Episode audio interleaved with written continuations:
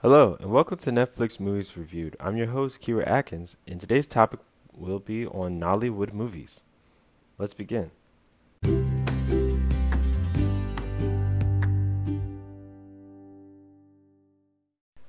Netflix is actually one of the best online streaming sites that showcase well created foreign films and movies. Today we will talk about the movie and film industry of Nigeria, or better known as Nollywood.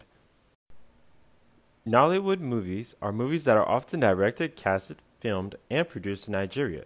The country is one of Africa's biggest movie producers, and they have in turn become the second largest film producers behind India, as cited by UNESCO. Nollywood films have a growing international following within the African diaspora community in Europe and America. It's safe to assume that Nigeria's film industry are not to be ignored by Western civilization. Yes, you can find Nollywood movies on YouTube. However, those are often poorly produced early movies and actually where many many western countries get the collective bad image of African based movies and films. Better produced movies, however, are found often on streaming sites such as Hulu and Netflix. Today, I'm actually going to talk about a very well uh, produced Nigerian movie called Mirror Boy. The movie I want to talk about today is called The Mirror Boy. The story, pretty much, is that a young British teenage boy embarks on a quest to learn about himself and his ancestral past after moving to Gambia with his mother. While he's in Gambia, on the first day there, he actually gets separated from his mother and he, seeks aid from a spirit to be brought back to his mother.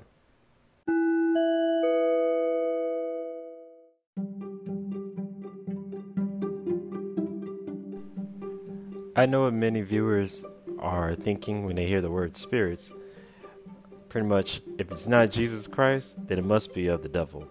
Uh, actually, in African cultures, not all spirits are evil. Some are actually useful. Some are bad, but they're not all bad. Imagine uh, the movie or the book series Divine Comedy. In the first one, The Inferno, where Virgil helps the main character get through circles of hell. That's pretty much how the spirit is in this movie. He's not there to try to maim the boy, he's not there trying to manipulate the boy. He's actually there just trying to help the boy develop to be something better.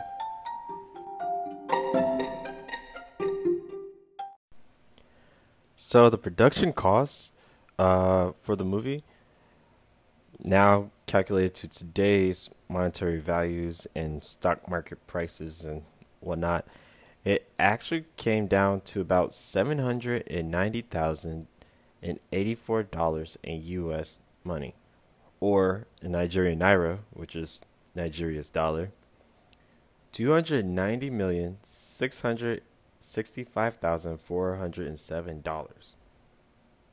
yeah, all those uh, interest rates and fluctuation rates and all that stuff. It really, it really adds up eventually. Now, the box office sales is where it really actually tells how decent of the movie it is. In US dollars, it made $54,711. That's impressive. That's pretty impressive.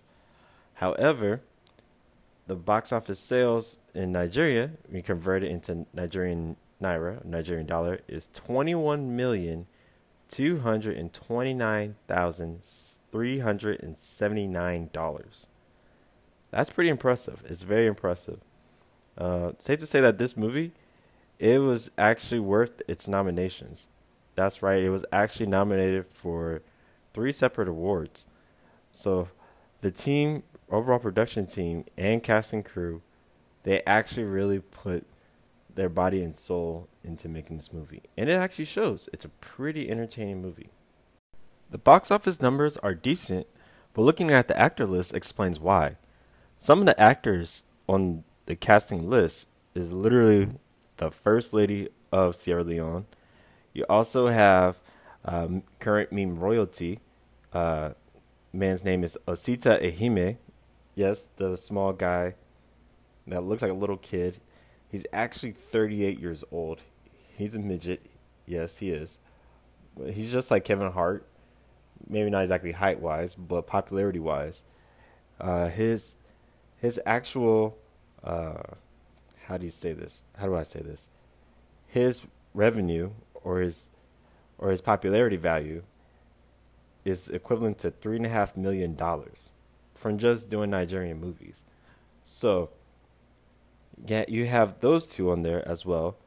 You also have uh, famous. You also have popular director Genevieve Nnaji. She created a Netflix movie Lionheart, which is also another movie I would recommend watching on another day. You know, you have a pretty star-studded, solid cast, and like they have all uh, done multiple movies, Nigerian films, so they have the popularity and they have the fan base. So put all those together, all those factors together, it makes a pretty decent movie. That being said, let's get down to the critiques. Let's start off on the positives, the pro side. The pros is that it's a good story, again, solid acting, and that it's actually good video effects and graphics to this movie. As well as also good thing about this movie being uh, distributed by Netflix is that it's in English subtitles.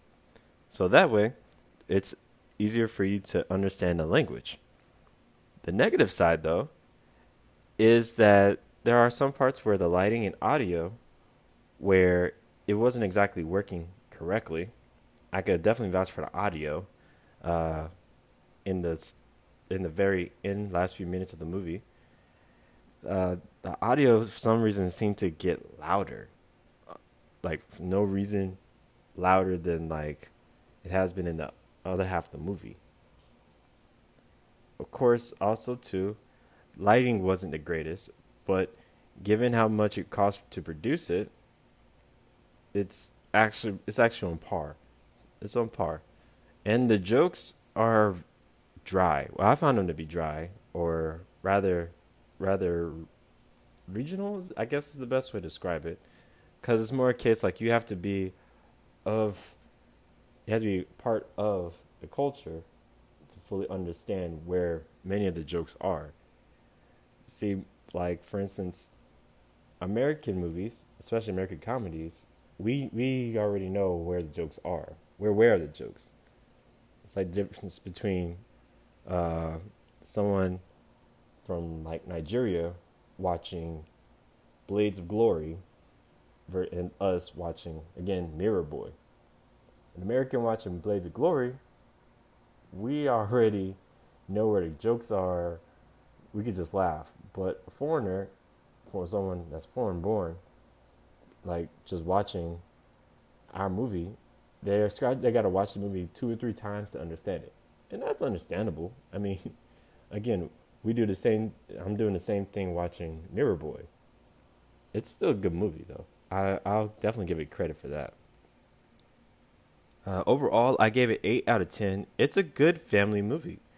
It's a good way to show uh, to show cultural differences as well as also to expand one's perception of the overall country. Yes, again, I would watch the movie again. And this has been my critique and review on the movie Mirror Boy. Please watch the movie by all means. Do something different as far as movies go, and yes, give give this movie genre a shot. This is Kira Atkins signing off.